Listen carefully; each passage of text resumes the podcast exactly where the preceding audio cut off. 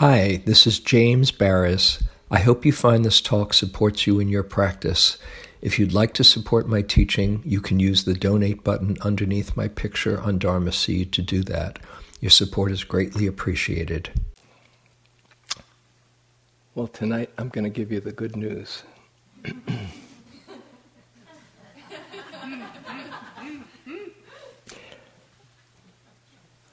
This is not a path that is supposed to be cultivating more suffering. This is a path that is cultivating happiness. Real happiness. And I'll read a couple of things from the Buddha, from the Dhammapada. Live in joy, in love, even among those who hate. Live in joy, in health, even among the afflicted. Live in joy, in peace, even among the troubled. Look within, be still. Free from fear and attachment, know the sweet joy of the way.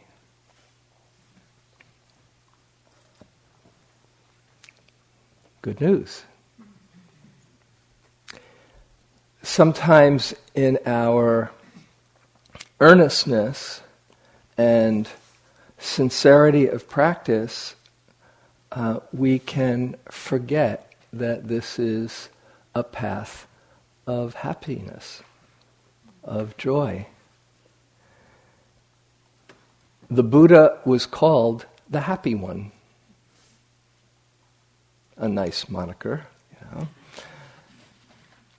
The Dalai Lama starts out his book, The Art of Happiness, with the line, "The purpose of life is to be happy." The purpose of life is to be happy. It's a great way to start a book.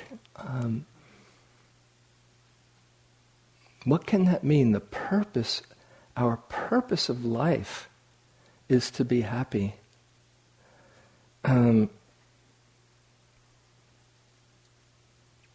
Sometimes, they said, in our earnestness and also in the ways that the teachings can be interpreted, we forget this and focus on suffering, the cause of suffering, the end of suffering, and the path leading to the end of suffering.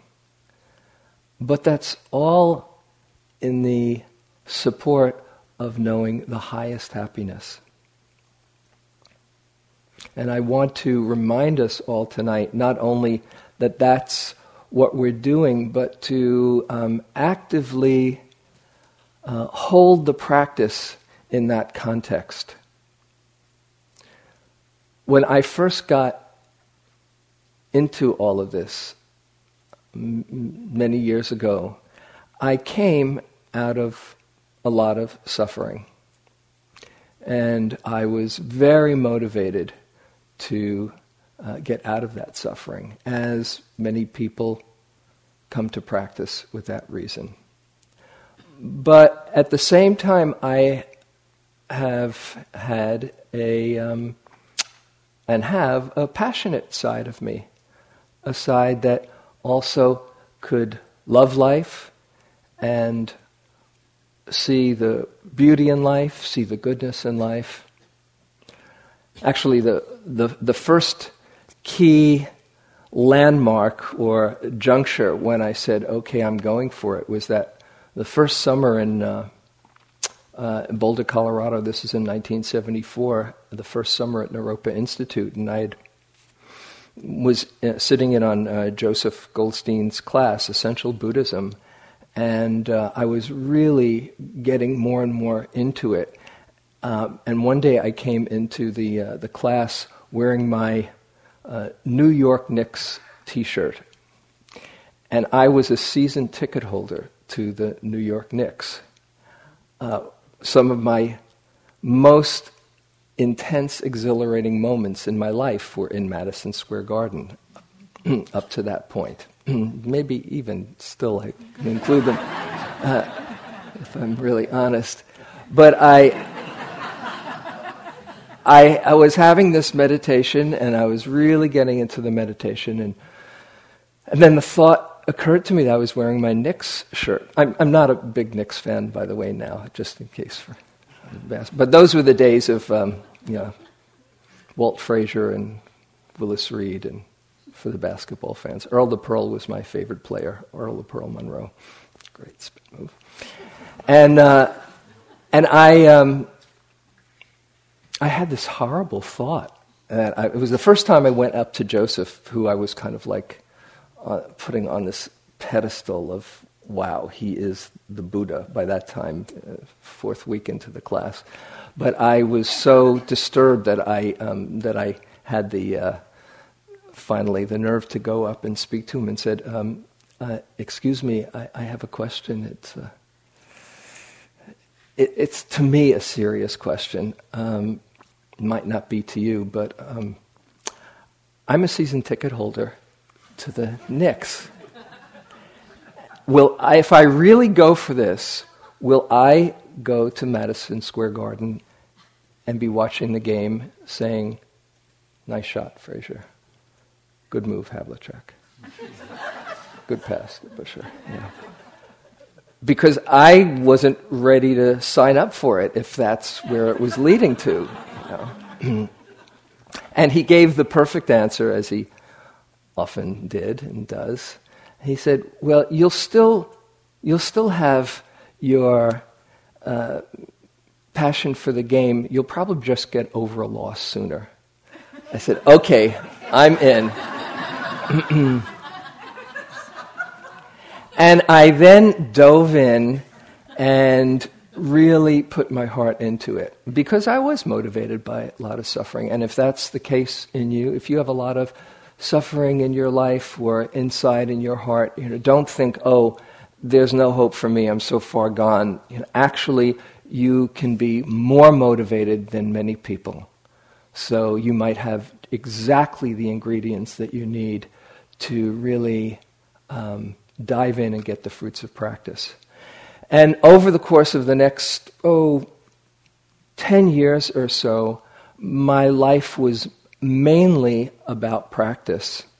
It still is, but it was more like I was trying to keep it together in the outside world, but I was just so compelled to explore and dive in and see as much as I could. And I had what is what one would call a long honeymoon period. I was just in love with the Dharma. And like I said here last time, I just wanted to tell everybody, you just have to be mindful, and didn't want to scare people away, but I was just so grateful, and still am so grateful, that there is a practice and a way to see clearly and open the heart. But at some point, I became very serious about practice. Dead serious about practice. With the emphasis on dead. And I lost my joy. And somehow went into a period where it didn't feel quite okay to have my passion for life and enjoy life, and kind of misunderstood some teachings that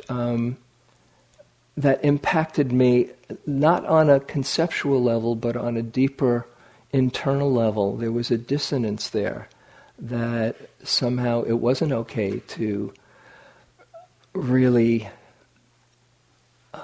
delight in sports and song and being playful and loving life. And it was a period that lasted for a while. Went to one very profound retreat where each evening the master, the Burmese master, ended his nightly talk with the expression, "May you," the phrase, "May you speedily escape from the woes of this world and realize the bliss of Nibbana." And those kinds of teachings, I somehow distorted the end of suffering with the end of living in a subtle way in my mind. And I am not alone in this. And in fact, there are some teachings that could easily be confused. I'll share with you a couple that could easily be distorted to have this view. One is the teaching on what's called samvega. And samvega is a very important quality of heart and mind. Samvega, S-A-M-V-E-G-A, if you haven't heard it before. This is one definition by Thanissaro Bhikkhu. Samvega, the oppressive sense of shock, dismay, and alienation that comes with realizing the futility and meaninglessness of life as it's normally lived. A chastening sense of our own complacency and foolishness in having let ourselves live so blindly, and an anxious sense of urgency in trying to find a way out of the meaningless cycle. You hear that, it doesn't sound like it's a lot of fun. Right? But this is a very important understanding and perspective. The key words in that definition, the futility and meaninglessness of life as it's normally lived. But we can miss that and just say, life is meaningless. What's the point? You get born, it's a world of suffering, you live for a while, then you die. You know? So where's the richness of life in that? The alternative to samvega, or the what balances it out, is a quality called pasada, clear and serene confidence. Sometimes it's defined as what keeps samvega from turning into despair. Clear sense of the predicament and the way out of it, leading to something beyond aging, illness, death, at the same time feeling confident that the way can work. But you can see how that can get distorted into, oh, life is meaningless. Let's get out of here. Another teaching, a very profound teaching that I somehow misunderstood, is the teaching on the quality called Nibbida, N-I-B-B-I-D-A, Nibbida, which is sometimes translated as utter disgust. One of the phrases in one of the translations, one should have utter disgust for the aggregates. And the aggregates is another way of saying this mind and body process. One should have utter disgust for this body and mind and the ones around us.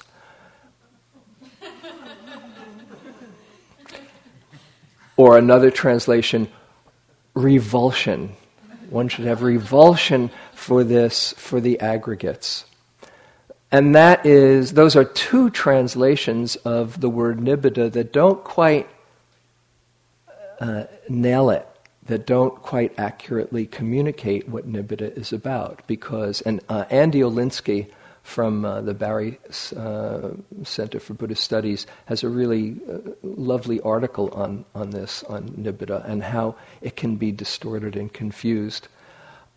Really, the word Nibbida is translated more accurately as disenchantment. One should have disenchantment with regard to the aggregates. What does that mean? One is not under the enchantment of the form, this body and this mind. Or one could say, the spell is broken. That's a very different understanding than having utter disgust or revulsion, isn't it? And so you have to kind of see it, not taking everything so literally from your limited perspective and saying, what is going on here? God, I'm just doing all I can to be able to look in the mirror and not wince, you know. And they're telling me to have utter disgust and revulsion for it. No, just not be enchanted by this form or that form. And again, I saw that I wasn't alone in this when I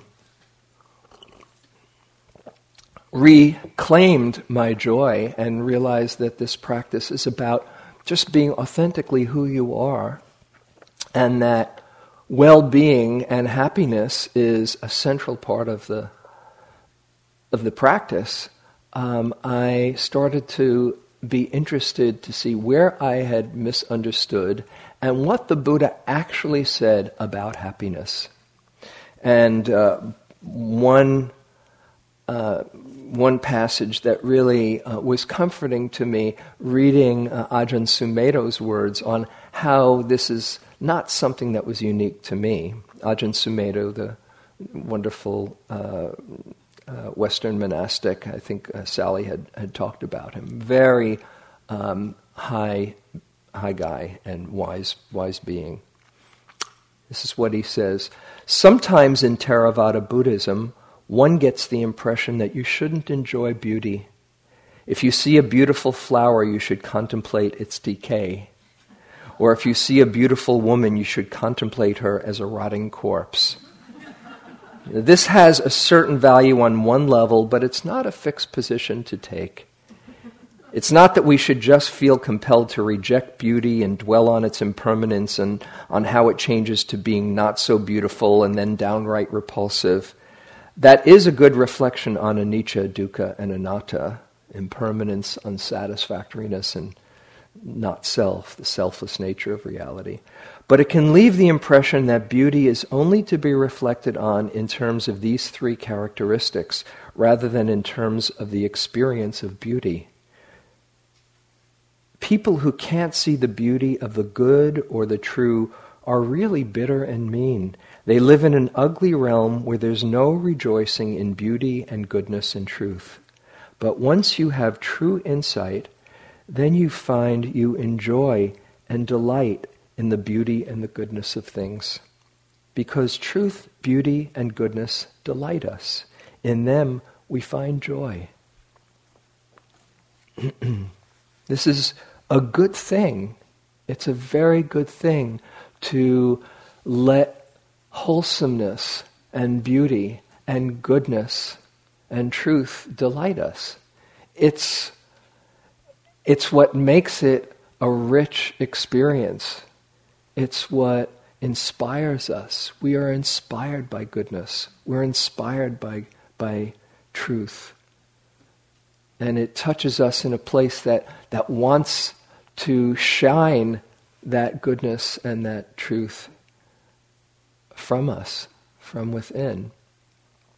So I took a look at the teachings, as I said, and wanted to see just what teachings could help me understand how joy and well-being and happiness are cultivated. One other thing I occurs for me to read to you. This is from Analayo, Satipatthana, Direct Path to Realization, the really most clear, comprehensive treatise on the Satipatthana Sutta. And he talks about joy. He says, one can say that the entire scheme of the gradual training can be envisaged as a progressive refinement of joy. The whole of the path, a progressive refinement of joy, to go for higher and higher states of happiness. And he makes the point that one of the real gifts of the Buddha, as after being an ascetic for the 6 years and going through self-mortification and saying no to any pleasure, realized that that was just a denial of the goodness in life. And when he said, oh, it is good to let yourself feel the wholesomeness, the goodness of things, that was the big turning point. And as you, I'm sure, remember the story, that was when his cohorts left him behind and said, hey, he's gone soft. We're not going, we're not hanging out with him anymore. But he said, no, it's okay and it's good to let myself experience delight and pleasure, as he remembered going into high absorption states that he went into when he was a young boy. And he said, this is a pleasure I'll let myself feel. And then seeing not only the pleasure or the goodness, the feeling of well-being from high absorption states, but all the wholesome states, even those that are not about high absorption, that there are wholesome states that are important to cultivate, and that they create the ground, the foundation out of which liberation can occur. So for me, when I looked at the various teachings, there have been three that have really struck me, that have formed the basis of this course that I teach, that Guy mentioned the first night, Awakening Joy, which is just a really a repackaging of the teachings based on these three particular teachings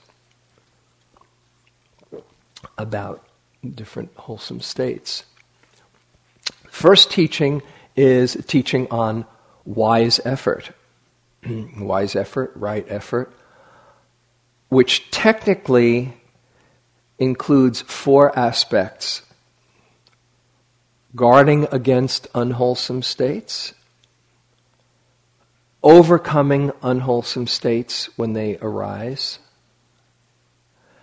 cultivating wholesome states, and maintaining and increasing wholesome states when they arise. Those are the four right efforts. And we spend a lot of time on talking about, guarding against the unwholesome and how to work with it. And of course, we talk about cultivating wholesome states, like loving kindness or mindfulness. But sometimes that fourth one of maintaining and increasing a wholesome state when it arises can be lost in the shuffle. Now, unwholesome states, akusala, are states of suffering that also lead to more suffering. I'm sure you know a few: greed, hatred, delusion, jealousy, envy, lust, anger, fear, confusion, all of those. You know those, right? And these are states of contraction. The mind gets tight, the body gets tight, the heart gets tight, and they are states of suffering. Then there are all the wholesome states.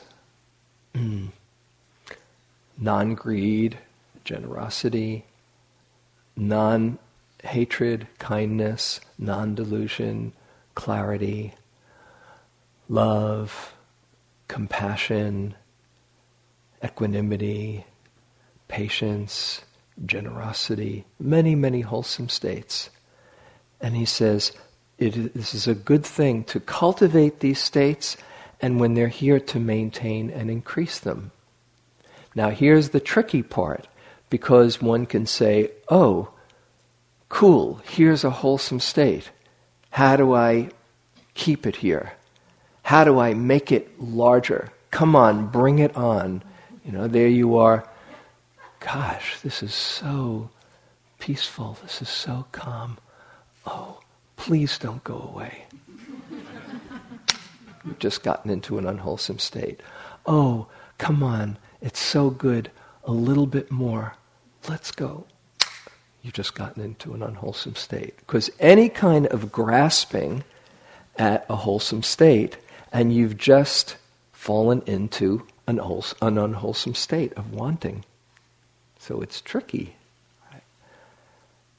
So this is the first piece of cultivating wholesome states and maintaining and increasing them when they're here. We'll talk a little bit more about how to do that in a moment. In fact, that's what really the heart of the talk is. So a second principle that really struck me has to do with these wholesome states, that they have within them a feeling of real gladness and well-being. Think of something that that brings you joy. Say an activity, or maybe in the last few days, any moment of real well-being. And remember being in the middle of that experience. You might even have an image in your mind. The last time you connected with something really good and wholesome inside.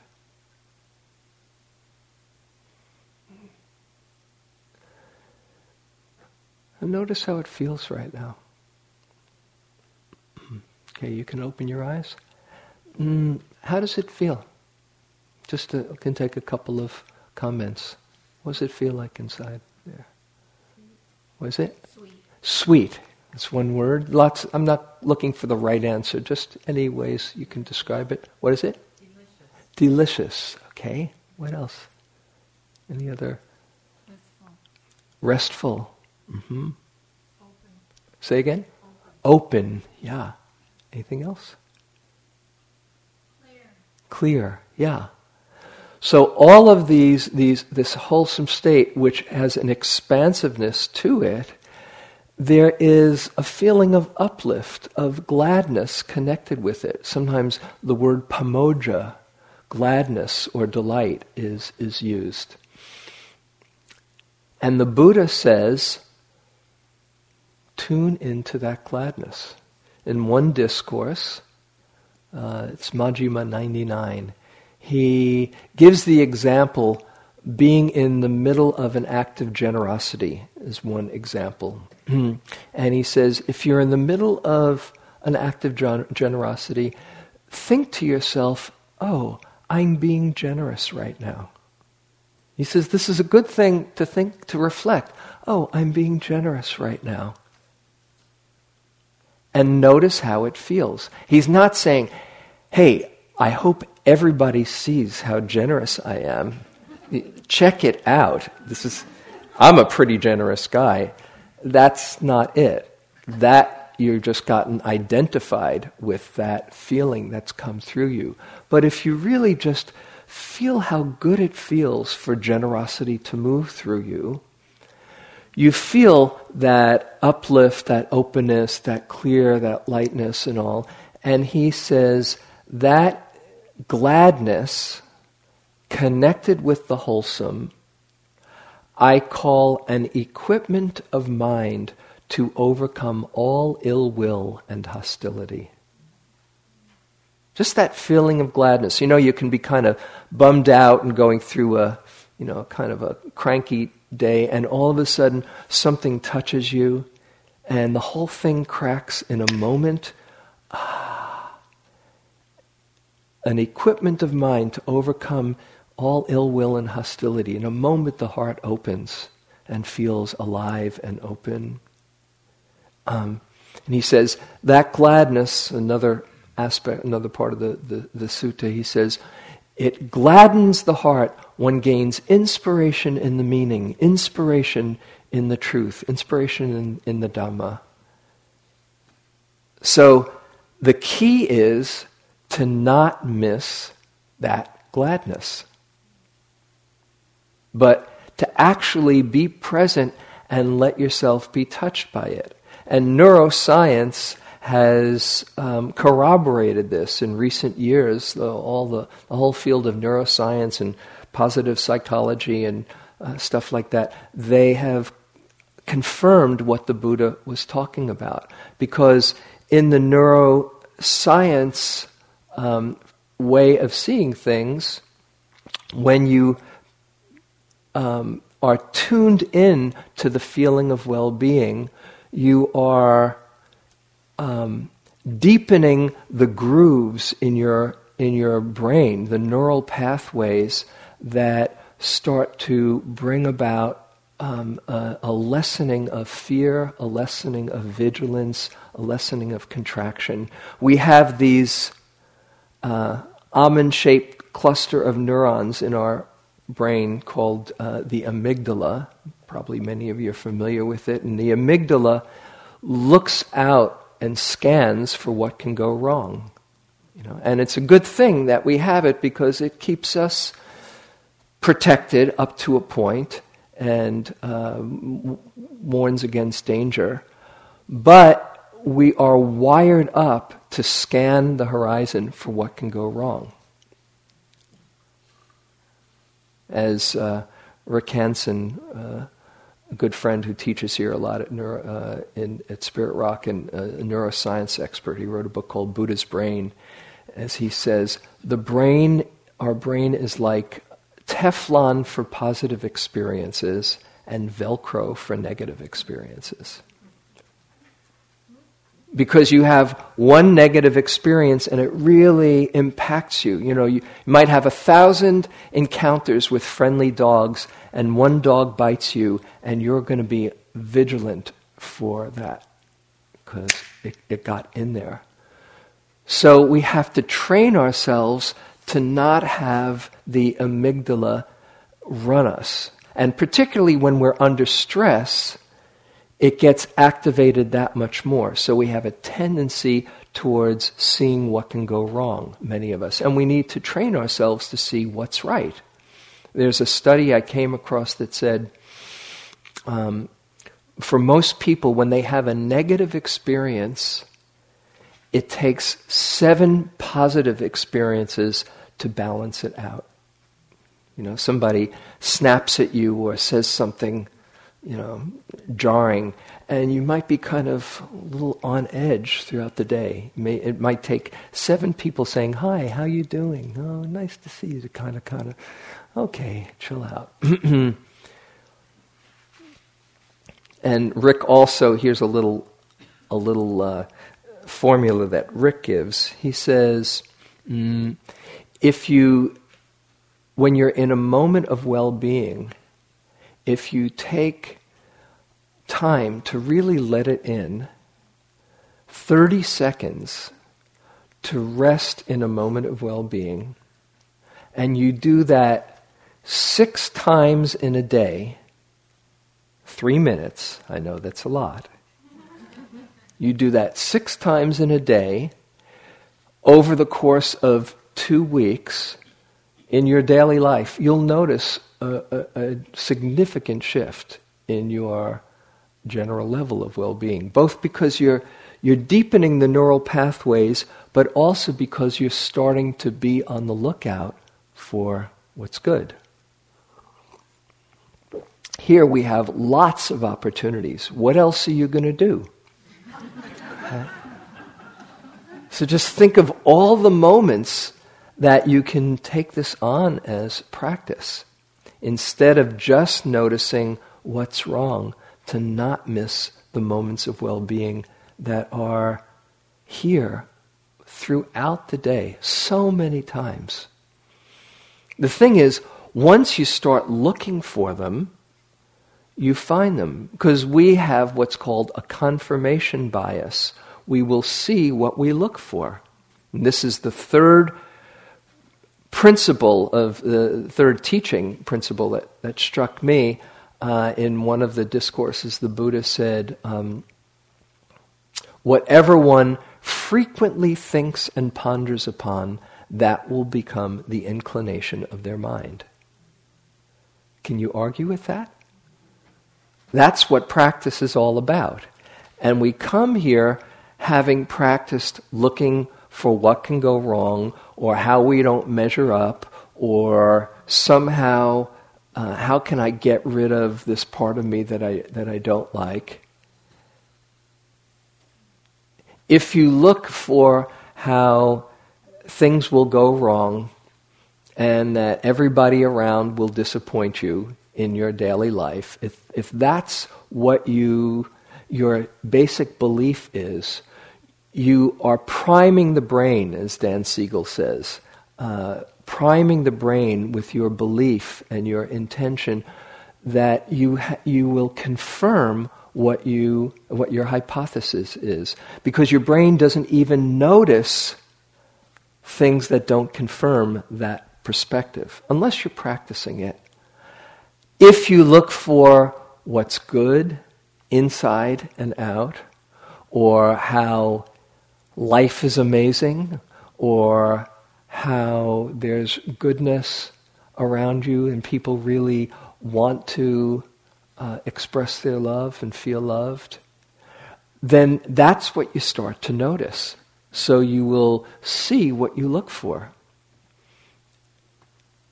The neuroscience corollary to inclining the mind, whatever one frequently thinks and ponders upon becomes the inclination of mind, is the neuroscience axiom: neurons that fire together, wire together. That's just how it works. You're practicing that. So what we're doing here is practicing cultivating wholesome states, diminishing unwholesome states through our practice, but the little extra piece that I want to encourage you here is to not miss the wholesome states. They arise all by themselves as you practice this practice, but don't miss them. It's one thing to know, feeling pretty good now. It's a whole other one to explore, what does it feel like to feel good? Oh, here's peace. What does the feeling of peace feel like? What's the landscape of joy? What does it feel like to love? Or to feel compassion? Not that you've got to dissect or do anything special, but just not to miss it and let yourself rest in it. That's how you maintain and increase the wholesome state, not by trying to hold on to it, but by not missing it and really letting it register, letting that gladness of the wholesome inspire you and delight and open the heart, as the Buddha says. Now there's a few, many ways to do this, and I'll just mention a few. The course that I teach goes through 10 different wholesome states that you're very familiar with. Maybe I'll do a couple here tonight so you just get a sense of, but that you can consciously cultivate not only in practice here, but in daily life. If you don't miss it, if you really attend to it, you start to change the default setting in the heart. The first, actually, it starts with the understanding that you are wired up for well-being and joy. We are all born into this world with the capacity for well-being and for joy. You see a baby that's fed and diapered and given a bit of love, what does she do or he do? Wow, isn't life wonderful, right? That's why we like being around babies, because it reminds us. That's their natural way when they're not under stress and their basic conditions are taken care of. In the same way, we have this capacity. We haven't lost it, unless you've been very, very damaged, but and have never learned how to love. And I don't believe that anybody in this room, you wouldn't be here if that was so. It's a very, very rare part of the population that doesn't know how to have affection, even for their dog or their friend, or has no ability to have social connection or relating to another being. But most of us, we still have this capacity, even if it's not activated as much. And in fact, if you put an adult in an fMRI machine and wire them up to their brain, put electrodes on the brain, if that adult does not have stress in the body or stress in the mind, those are pretty big right there. But if they're stress-free, the natural expression of a body and mind that is free of stress is conscious, calm, creative, caring, and content. That's what lights up in the brain. That's who we really are. And you can maybe start to see, even as we practice here, and you go through the ups and downs and the storms and all, but little by little, you might be noticing from time to time moments of well-being as the mind and the heart start to get a little bit more space. Those naturally start to emerge. Well, it's important to see that this is who we are, not only who we are, but what we long for. We long for happiness. Anybody here that doesn't want to be happy? And if you're fighting your hand and saying, yeah, I like being grumpy, I can relate. That's just your way of being happy, though. Whatever turns you on, or whatever you've been practicing, if you look at your day and notice why you do whatever you do, you will likely find that every action comes from a place of thinking, this will make me feel better. Even if it's beating yourself up, as misguided as it is, because it's just familiar. Because a lot of times we just, well, that's home, and I just like being at home and familiar. People say, my God, I had this very strange feeling and I don't know what to do with it. And gosh, it was happiness. Oh. And I don't know what to do with it. Joy, I can't handle that. Sometimes it can be scary for people. But everything in us yearns for that well-being. And so this is just really activating that place inside of you that is really rooting for your well-being. As misguided as it might be at times, it's rooting for your well-being, and then it's a matter of discovering where true well-being lies and going for it. And that is the first of the wholesome states, the intention for true well-being and happiness. And that's the second aspect of the Eightfold Path. The first one, wise understanding, where you see where happiness lies. And then the second one, wise thought or wise intention, where you say, I'm going for it. You probably can remember that feeling when you maybe got in contact with the teachings and thought, maybe it's possible for me. I'm going for it. That wise intention is something that we can forget about from time to time.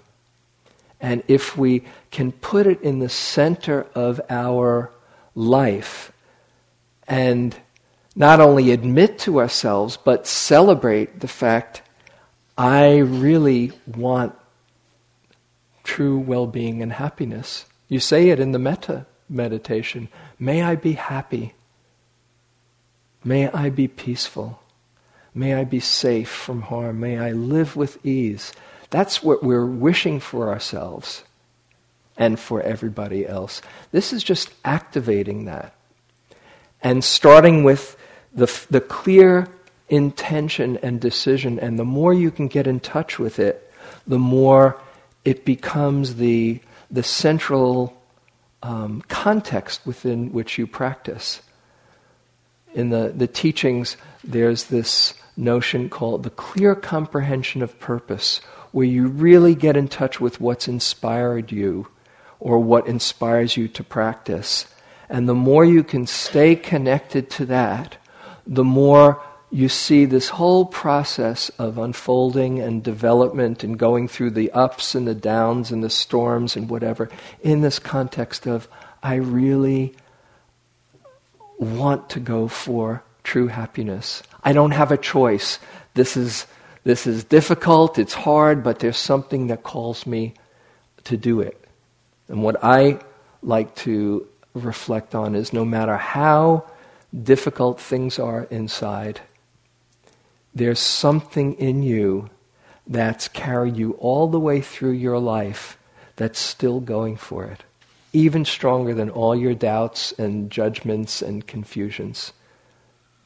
To really see that and not miss it. Because once you make that decision, anything is possible. Intention is the basis of all karma. I'll share with you just one story that I love from positive psychology. I'm sure you're familiar with positive psychology, the whole movement in the last 20 years or so. It started by this guy Martin Seligman when he was became the head of the American Psychological Association. And he wrote this book, Authentic Happiness, instead of seeing pathology, to see the possibility of well-being, put that at the center. And he writes in his book how this movement started. The moment took place in my garden while I was weeding with my 5-year-old daughter, Nikki. I have to confess that even though I write books about children, I'm really not all that good with them. I'm goal-oriented and time-urgent, and when I'm weeding in the garden, I'm actually trying to get the weeding done.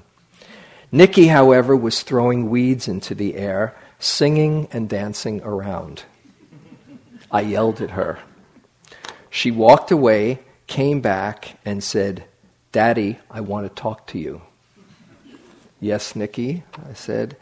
Daddy, do you remember before my 5th birthday, from the time I was 3 to the time I was 5, I was a whiner.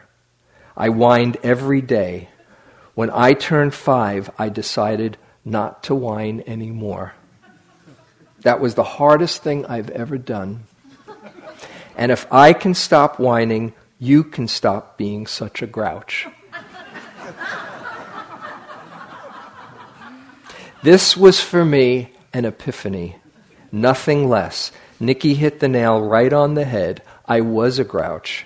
I'd spent 50 years mostly enduring wet weather in my soul, and the last 10 being a nimbus cloud in a household full of sunshine.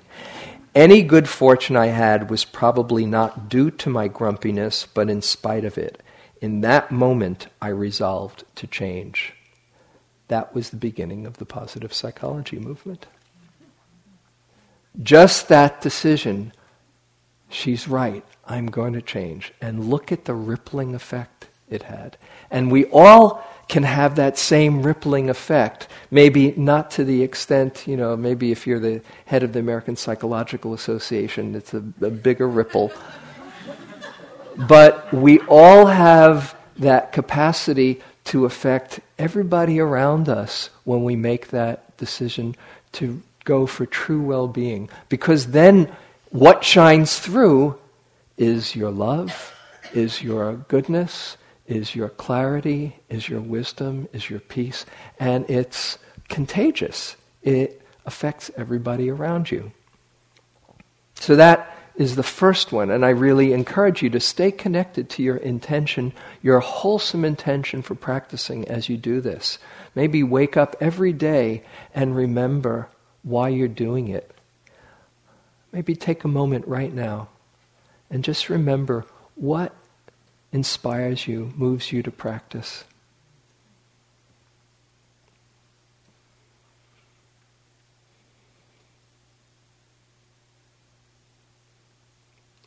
There's no particular right answer. It's just whatever touches your heart in a wholesome way. And let yourself feel it. What a blessing, what a grace that you can hear that call and feel it. Just relax into it.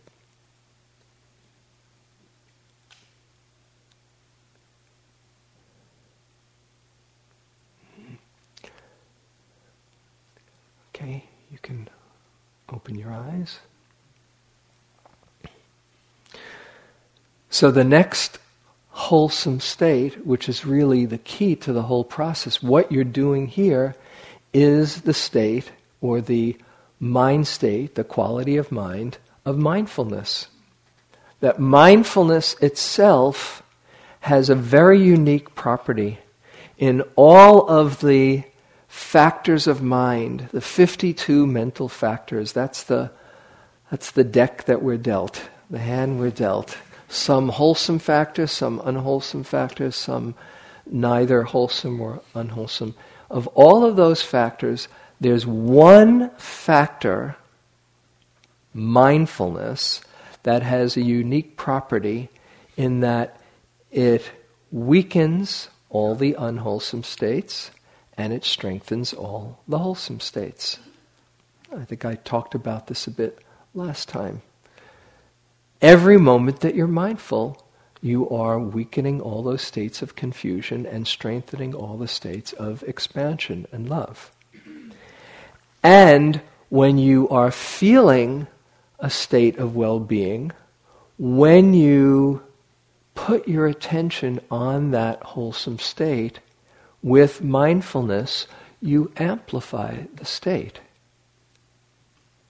The reason that I got so moved to explore and get into this program of joy was I was sharing this with somebody the other day. Maybe it was Robert. I had at one point a very serious eye situation where I only see out of one eye. That's been that way since I was a kid, which you don't feel pity on me. I've been doing fine my whole life. However, at one point, my good eye got into some trouble. And I had 3 operations. And for a year, after the second operation, I didn't... my eyesight was not very good, and it was going down. And then I had the third operation, and it was the charm. And my eyesight has been very good in that eye since. That was about 14 years ago. But I was feeling so grateful after that for a while. I was just, I didn't realize the difference, or where I was kind of accepting and resigning and it was okay. But then when I could see, oh my God, I can see. And I was feeling so grateful that I became an explorer of gratitude. And it wasn't just, oh, I'm so grateful, get on with my life. It's, wow, what is gratitude? And I just kept on focusing on gratitude. And the more I would focus on it, the more I'd feel it. And I was seeing for myself, oh, that's what is talked about in the teachings, that when you pay attention to the wholesome state, you keep on amplifying it, not with an agenda. And that's how concentration works. When you're feeling joy, to really explore, oh, what does joy feel like? Let yourself feel it fully. So with each of these wholesome states, you are noticing the quality of it and letting yourself feel it. Just as an example, just so you see what I mean. Close your eyes for a moment and bring to mind some blessing in your life. Someone or something that you're grateful for or grateful to.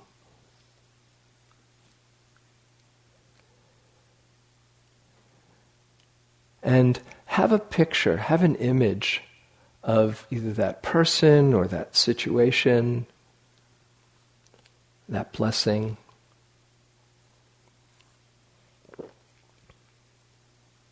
And as you connect with it, just give a very simple, silent thank you from the heart. Thank you, and let yourself feel it.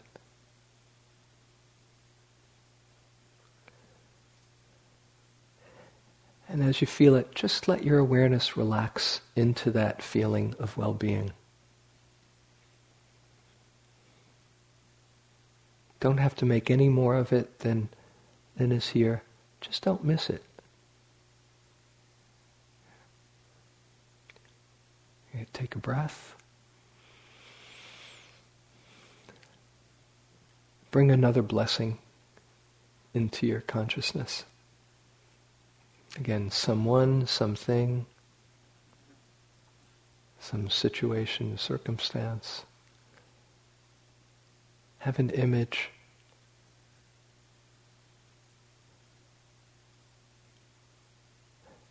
A very simple, silent thank you from your heart. Thank you. And then let yourself relax into it. Just feel that terrain of gratitude, a grateful heart. Nothing that you need to change or squeeze out or make happen. Just don't miss it.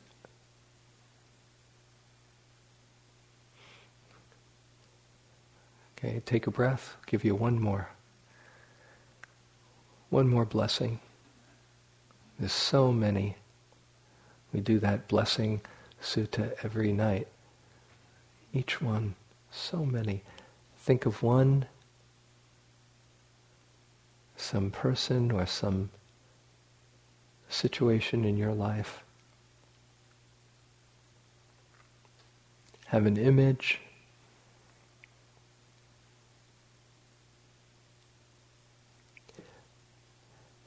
Simple thank you, just from the heart. Thank you, and let yourself mean it and feel it. Thank you.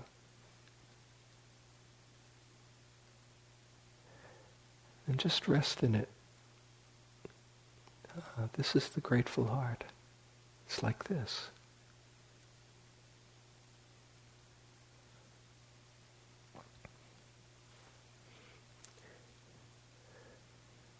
Okay, you can open your eyes.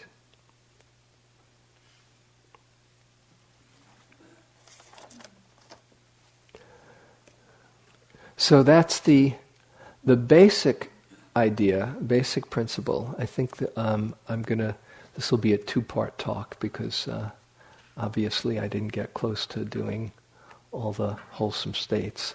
But just for now, keep in mind that this is not just about enduring suffering. And in fact, as I'll talk about next time, suffering itself can be a doorway to deep well-being and happiness, as one of the teachings in the Buddha talks about. Suffering is just as important a practice in opening to joy as feeling sweet rapture or bliss. But when there are moments of well-being, don't miss them. In fact, without trying to grasp, without trying to make anything happen, just see what it's like, have a little experiment, be on the lookout for moments of well-being. And if you think, oh, I don't have many moments of well-being, you can include moments that you're not miserable. Not miserable is good enough. Oh, this is a moment I'm not miserable. Oh, see what's there. You might be quite surprised to find, oh, this is okay. This is a moment that's okay. What do you know? And keep in mind that this is not just to squeeze a little extra juice out of it. You are very profoundly, as the Buddha talked about, creating the ground, the foundation, the conditions for the deepest happiness to arise, which we will get into next time and into this talk. But I'll close with a favorite passage of mine from Shantideva, which talks about just how sweet this path is. As a blind person feels upon finding a pearl in a dustbin, so am I amazed by the miracle of awakening rising in my consciousness. It is the nectar of immortality that delivers us from death, the treasure that lifts us above poverty into the wealth of giving to life. The tree that gives shade to us when we roam about scorched by life. The bridge that takes us across the stormy river of life. The cool moon of compassion that calms our mind when it is agitated. The sun that dispels darkness. The butter made from the milk of kindness by churning it with the Dharma. It is a feast of joy to which all are invited. So let's just sit for a moment.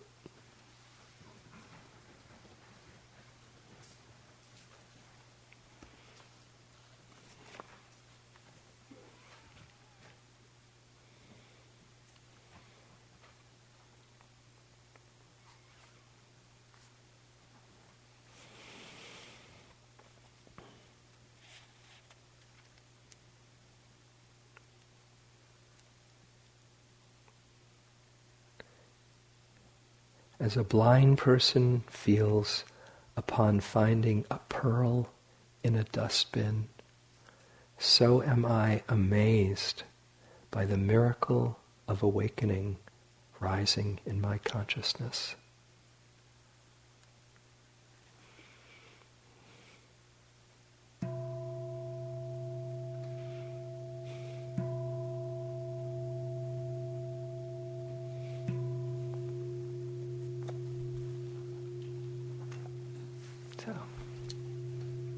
For your attention. Enjoy your walking period. And we'll come back for a chanting. And we'll chant those blessings together, and maybe I'll share a little extra poem for you.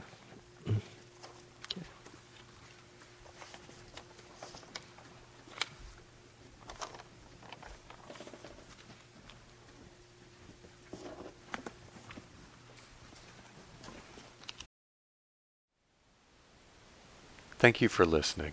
To learn how you can support the teachers and Dharma Seed, please visit dharmaseed.org/donate.